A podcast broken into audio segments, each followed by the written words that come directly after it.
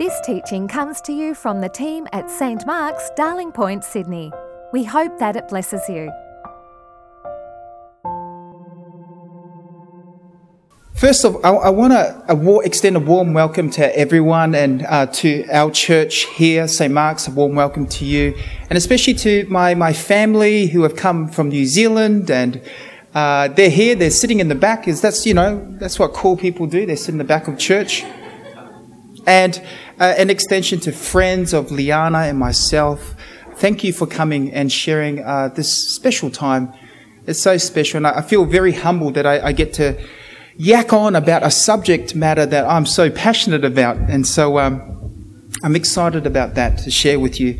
I'm going to pray for God's help, and then I'm going to go into the passage in which we're going to look at today.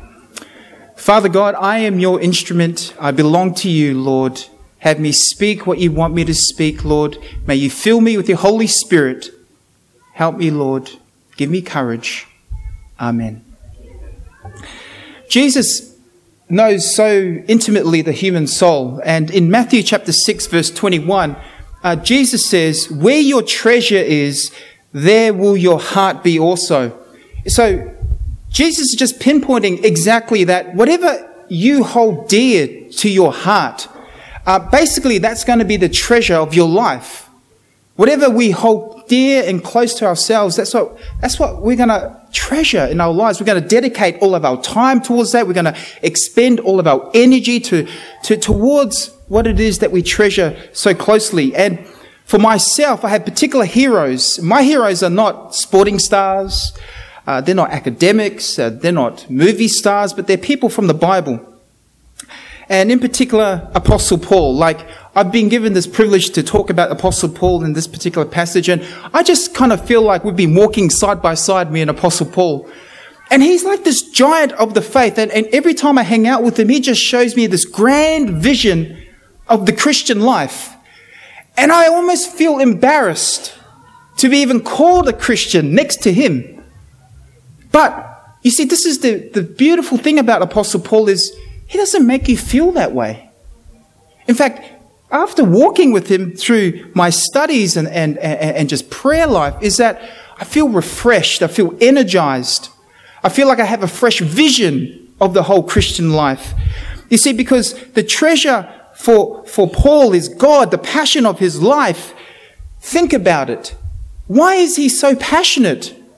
And the reason why is because his conversion to Christianity is so dramatic. Dramatic is his conversion.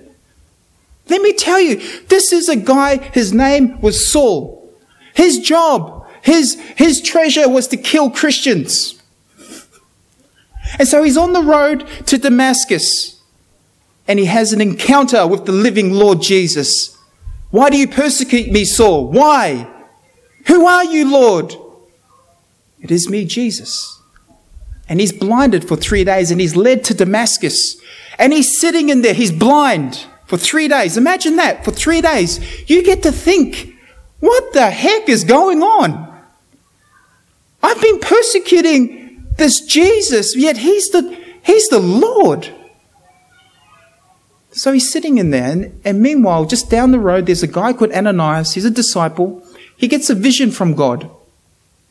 And the vision that God gives Ananias is this I want you to go to this place in Damascus, and I want you to lay hands on Saul. I love this. Ananias says, Oh, God, hang on. Are you sure? Do you, do you know who that guy is? He's like Osama bin Laden. And you're telling me to go over there and put my hands on him? No, surely not. Yet see, this is the intimate way in which God works. He, he often chooses people like this. Yeah. Shocking. That's the story. And so Ananias, he's walking down the road. He's probably thinking, oh, oh, I hope he doesn't kill me. I hope God's not wrong about this. And one of the most beautiful scenes that is described in Acts chapter 9 is that Paul walks in, oh no, sorry, Ananias walks in and he lays his hands on Saul and he says, Brother. I just think to myself, and in the Greek it's adelphos. And it's like, wow. It's like, brother straight away. You see, he's so compelled because the redemption that was in Paul's life is so dramatic that he makes it the absolute centerpiece of his life to tell people.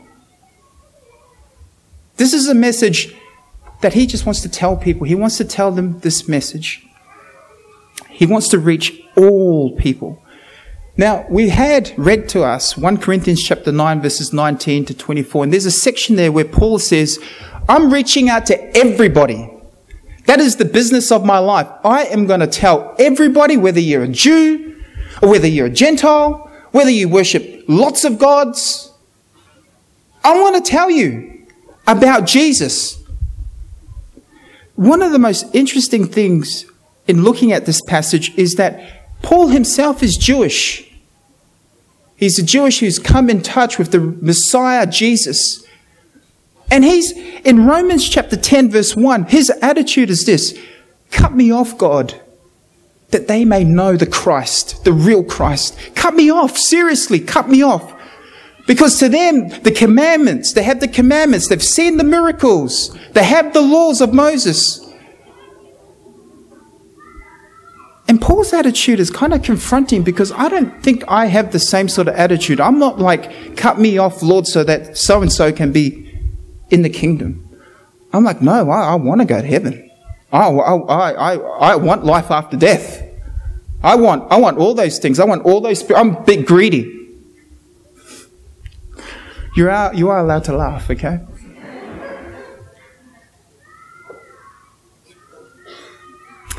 Paul in 1 Corinthians chapter 9 verse 17, he says he's been entrusted with a commission. You know what that's like to live life with purpose? He's got a purpose. And his purpose, he's entrusted. He's not doing this because he's forced to. He's not doing this because, you know, somehow it's going to make him look good in the community. He's compelled, friends. He's compelled by the love of God. And this is one of the main reasons why Paul is able to enter into different people's lives he enters into their world, into their reality. He can relate to them. He doesn't change, though. He doesn't lower his standards, but he presents to all different types of people a different reality. I want to illustrate this whole entering into people's lives and presenting a different reality. Before I came to have faith in Christ, I, I, can look back now. There were a few years there where I could distinctively see where God had placed certain people in my life and were kind of like just sowing seeds into my life. And one time I was playing football uh, at uh, St. George Illawarra, just in the reserve grade, and I couldn't even make the team, right? And so they kicked me out and said, go out to Goulburn and play. And I'm like, Goulburn? I'm from New Zealand, man. I'm like, I'm better than Goulburn. Off to Goulburn, sorry. So, so I'm there, I'm there at Goulburn and I'm playing football for Goulburn, but it's not enough money to live off, so I've got to work, okay? And, and so, if you're unqualified like myself, you get to work at the abattoir, okay? So I'm working at the abattoir and there's just like lines of sheep coming down. You think you should be alright with that, Philly, because you're Kiwi, right? I know that's what you're thinking. But anyway, I did not like what I was doing because what I was doing was I was tearing out tenderloins from inside sheep, right? And I was so bored. I was like, is this what my life has come to? Wow, this is. I hope no one's here that knows me. Anyway, I was doing such a bad job. They said, mate, you're, you're pretty terrible at this. Head out to the packing area. So I'm there, I'm packing boxes, okay? And I'm next to this guy and he's just got a big smile on his face. And I'm like, what the heck are you smiling for? Do you know where we are? He goes, yeah, sure. And so anyway, we spent about eight hours that day just together. And um, I later found out that he's a Christian. And that didn't shock me. I was like, yeah, cool, you're a pretty happy guy, obviously filled with the Spirit and uh, said all the, you know, the right things. And uh, he said, yeah, I'm, I'm, a, I'm a Christian. And that didn't shock me, but it was what he said next. He said, I'm married. I said, what? How old are you, dude? He said, I'm 21. I said, you're crazy. You're married at 21. And then his answer to me was so beautiful. He said, If you met my wife, you'd want to marry her as well. And I just thought to myself, I want to come to your church. Because I have never heard of anyone, my age group, 21, talk about a relationship like that. That was like foreign to me. Especially being married at 20. That's like, I want to see what that reality is, right? So that was on the Friday, and then Saturday night. Oh, sorry. He asked me, "What are you doing on the weekend?" I said, "Mate, I'm out at the Flamingos, which is the big nightclub at uh, Goulburn." I was doing my MC Hammer moves for you guys who know what who MC Hammer is. So anyway, Saturday night rolls around. I'm in there doing the MC Hammer. Okay, killing it, killing it. Crowd's going crazy. No, joking. Uh, and, and, and so I'm in there and the, and, and, the, and the party comes back to my place. I only had a little two bedroom unit and I shared with another footballer and we were drinking the night away and basically I fell asleep on the couch and all my buddies were around and all these drink bottles are around everywhere. And um, there's a knock on the door. And I looked and it was like 8.30 and I go, oh no, it's a guy from the abattoir. He wants to take me to church. So I walk up, I stand at the door and I look at my life and I know He's over there, and I know the right thing to do is to open that door. But I don't. I don't. I don't open that door. Now, is that a sad story? No, because three years later, I would give my life to Christ. And He is pivotal in my coming to faith. He doesn't even know that I'm talking about Him to people all the time. I don't know what He looks like. I couldn't tell you his name. I know he lives in Goulburn, but in eternity, I'll tell him. I'll tell him, brother, you saved me. You're so loving to share with me a real message at a crucial time in my life. And that's, that's what Apostle Paul's life is. You see, these Christians that go out and share the gospel, they're only echoing the heartbeat of God. If you read Apostle Paul's letters, his, his epistles are just filled with love. It's like, I love you guys. I pray for you. If you're struggling, man, I'm going to pray for God's strength for you. He's just constantly being spent on others. He's so reckless in the way he loves. We would say, Paul, set up some boundaries, man. There's no boundaries with Paul. There's absolutely no boundaries with Paul. And that's, that's really, really sort of confronting for me because when he was sharing the message, he was, he was, he was sharing the message in, in a time when the greater part of the world hated Christianity. And I mean that, hated Christianity. They hated this message. And he's there and he's preaching this kind of message to people. He's not watering it down. He is preaching it for real. And he writes in 1 Corinthians chapter 4 verse 11 to 13. Let me just read it for you. To the present hour, we hunger and thirst. We are poorly dressed and buffeted and homeless. We labor working with our hands. When reviled, we bless. When persecuted, we endure. When slandered, we entreat. We have become and still like the scum of the world, the refuse of all things. They're considered the scum of the world. I think to myself, it's probably not a good career move to be a Christian back in those days. Probably not the best idea if you want to advance in society to be a Christian back in those days. But I asked myself, why, Paul? Why were you so passionate? Why? And it's because it goes back to Matthew chapter 6, verse 21. What's his treasure? What's his treasure? God. And He'll do anything and everything in the pursuit of God and His kingdom.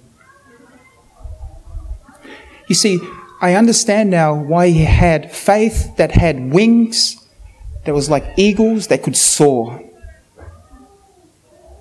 That could soar above all hardships, all persecution. I understood because his treasure was Jesus and it's actually supernatural. I don't think Paul ever says, I'm a guru. Hey, everyone, follow me. I'm really strong. No, he says, I'm weak. But yet, in my weakness, God's power is perfected. Whew, it's powerful stuff. Powerful. See, I believe Paul could do all that great miraculous work for one word. He was secure. Let me say that again. He could do all that work because he was secure. Have you ever been around a person that's insecure? It's awful. You're always having to pull them up. But that's okay because you know what? The world is like that. I'm insecure. I can't lift myself up, friends. I'm not that strong. And so the source of Paul and my faith is God. And the reason why he feels secure is number one, he knows he's forgiven. He's forgiven. The other thing is that he's sealed with the Holy Spirit. Christianity is not a bunch of rules that you follow, it's supernatural. The Holy Spirit changes your heart. You become a new creation. You're new. You can't force this. You can't manufacture this. You're either Christian or you're not. You're either filled with the Spirit or you're not. You can't play along with this. It's not playing games. It's definitely not playing games for Paul. He risks his life for this. So he's forgiven, he's sealed by the Holy Spirit, and the last one, he's part of God's family. And you're sitting there right now going, Oh, that sounds so lovely, Philly. I've heard all that before. I've been in many sermons, and yes, I feel very secure. But I want to be quite blunt with this. If you get this, if you get this security, there is just amazing joy that can be had with the Lord. I want to illustrate this, okay? Because not that you guys, you guys are very smart people, but I like illustrations, okay? And I'm going to illustrate this security, and I, I need a helper. Michael, come on. so I, I, I I kind of see um, sort of like all the promises of God for an individual Christian, like security blankets. Okay? And so the first security blanket is basically that I'm forgiven. I am forgiven for everything. And I want to ask God, how much does that cost? It's for free. That's the first security blanket. It's like, I want to put this first security blanket on. There you go. The second security blanket is that I'm sealed by the Holy Spirit. What? Okay. I feel like Elvis Presley. I, oh, so I'm sealed by the Holy Spirit, okay? That means that I'm a new creation. Something internally in me has changed. My affections, my will, my desires are now for God. Why? Because He's implanted His Spirit inside of me. And the last security blanket is I'm part of a coolest family in the world God's family. I'm part of God's family. Now, how secure do I feel? I feel so secure. I'm secure. I don't need to prove anything to anybody. You see, this is this is the Apostle Paul. He's walking around so secure. He's only playing for one audience, and that is God. That means that he can love people properly. You hear what I'm saying? Anyway, that's my illustration of the blanket. And you get. You get the illustration.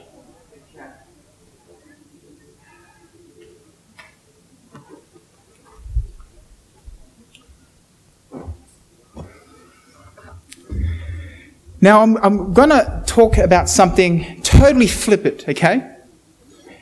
And I want to share with you that when I was 18, my mum passed away dramatically, like just heart attack, bang, gone.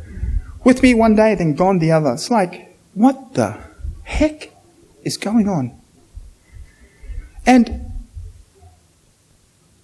you, you get real philosophical at those times when death happens. And I just started asking as an 18 year old, is this it? Is this it? Really? Is this it? And all my friends and that said, yeah, man, eat, drink, and be merry. Tick off everything on your bucket list. But It sounds really good, but I wasn't satisfied with that. I just, I just wasn't because I, I would look at other people who were living that sort of way and it was sad. It's just sad. I'm not satisfied by that. Yet the world wants to tell me, no, Philly, that's all there is to life. Eat, drink, and be merry. Play, work, enjoy your life, and then die. The famous English journalist Malcolm Muggeridge, he writes about the self-destruction of the 20th century Western man. And I find his words quite prophetic. It has become abundantly clear in the second half of the 20th century that Western man has decided to abolish himself. Having wearied of the struggle to be himself, he has created his own boredom out of his own affluence, his own impotence out of his own erotomania, his own vulnerability out of his own strength, himself blowing the trumpet that brings the walls of his own city tumbling down, and in the process of auto genocide, convincing himself that he is too numerous and laboring according with pill and scalpel and syringe to make himself fewer in order to be an easier prey for his enemies. Until at last, having educated himself into imbecility and polluted and drugged himself into stupefaction, he kneels over a weary, battered old brontosaurus and becomes extinct. And you telling me, yeah, Philly, isn't that positive? No, it's sad. It's incredibly sad. I love the movie Braveheart. I like any of those kinds of movies, right? Maybe that's the way I'm wired, okay? And in Braveheart, he's calling people to a higher ideal. He's calling people to freedom. Souls that were scared all of a sudden have courage to do something radical, different, to fight for something. And I feel like that, that Apostle Paul has the same sort of war cry for all believers. And that is, if Christ is not risen from the dead, go eat and drink and be merry, for tomorrow we die. But no, he says, you fool. Are you so stupid? Jesus is alive. He is resurrected. This is not the end of the road, my friends. This is only the beginning of a whole new reality. I finish my talk because Paul kind of puts on his personal trainer jacket now. And he, I'll read it for you in 1 Corinthians chapter 9. He, he describes life like this. He says it's like a race. Run. Run with purpose. And who you running to? Run to Christ. He is the author and the finisher of your faith. He will make sure that you get to the very end. But Paul has got a disclaimer. He says, guys, man, discipline yourselves. Because your life, how we live right now, matters for eternity. It matters. It really matters. My encouragement for all of us, friends, is that the race, at the end of the race, is standing Christ. And before him is a whole host of witnesses that you can't even number in eternity. They are cheering you on to the very end. And that is my encouragement to you, friends. Run to Christ. Fix your eyes on him. Amen. Thanks for listening.